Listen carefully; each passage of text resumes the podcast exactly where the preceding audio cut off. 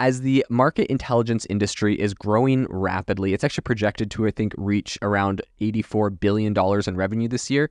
Startups and legacy players are both kind of racing to innovate. And I've actually spoken to a number of different um, market intelligence platforms, and I see a lot of synergy, especially once you start involving AI in the space. So, AlphaSense is a New York based startup that provides a bunch of different cutting edge solutions in this space. It's announced, of course, like I mentioned, this $150 million Series E funding round, and they're doing this to essentially double down on its expansion efforts. So the round really kind of catapults AlphaSense's valuation to about 2.5 billion, and it is led by Bond with participation from CapitalG, which is Alphabet's investment arm focused on larger capital outlay, outlays. Um, they also have Viking Global Investors, Goldman Sachs, and a new investor, which is BAM Elevate. The fundraising comes at a time when securing capital and strong valuations is increasingly challenging, except it would appear for AI startups. But even for startups that have really promising technologies, this is a bit of a downturn right now in the markets. So, AlphaSense has already gained attention from some of the biggest names in business. They have over 4,000 enterprise customers. The startup serves a wide spectrum of um, the economy, including a significant portion of the S&P 500, major global banks, consultancies, and tech giants like Google and Microsoft. So the company's strong customer base and I think the substantial figure of this kind of latest funding round underscore its prominence in an ever evolving industry.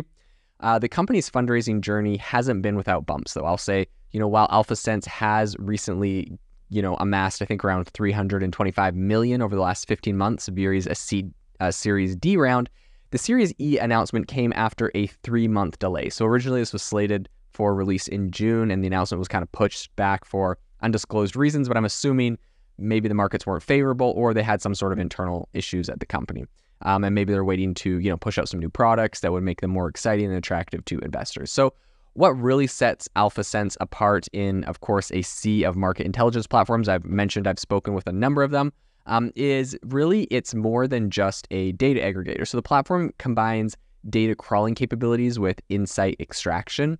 So its huge coverage extends to around 10,000 sources of information. So this is ranging from public and private content to data published by research firms, uh, governmental bodies, and competitors. So, AlphaSense has also focused on essentially enriching its financial insights through some strategic acquisitions, such as Stream, which is a platform that transcribes and catalogs um, expert interviews, and Sentieo, which is targeted at investment managers. So, the startup is notably leveraging machine learning and natural language processing to convert raw data into digestible narratives, and graphics. And according to Jack Kokko, who is the founder and CEO of AlphaSense, the platform's value lies in its ability to, quote, focus on the search for unstructured information and provide structure to it. So I think right now the rise of generative AI platforms like, of course, ChatGPT pose a question mark for AlphaSense's future. When asked about the impact, Kokko, you know, conceded that ChatGPT gives, quote,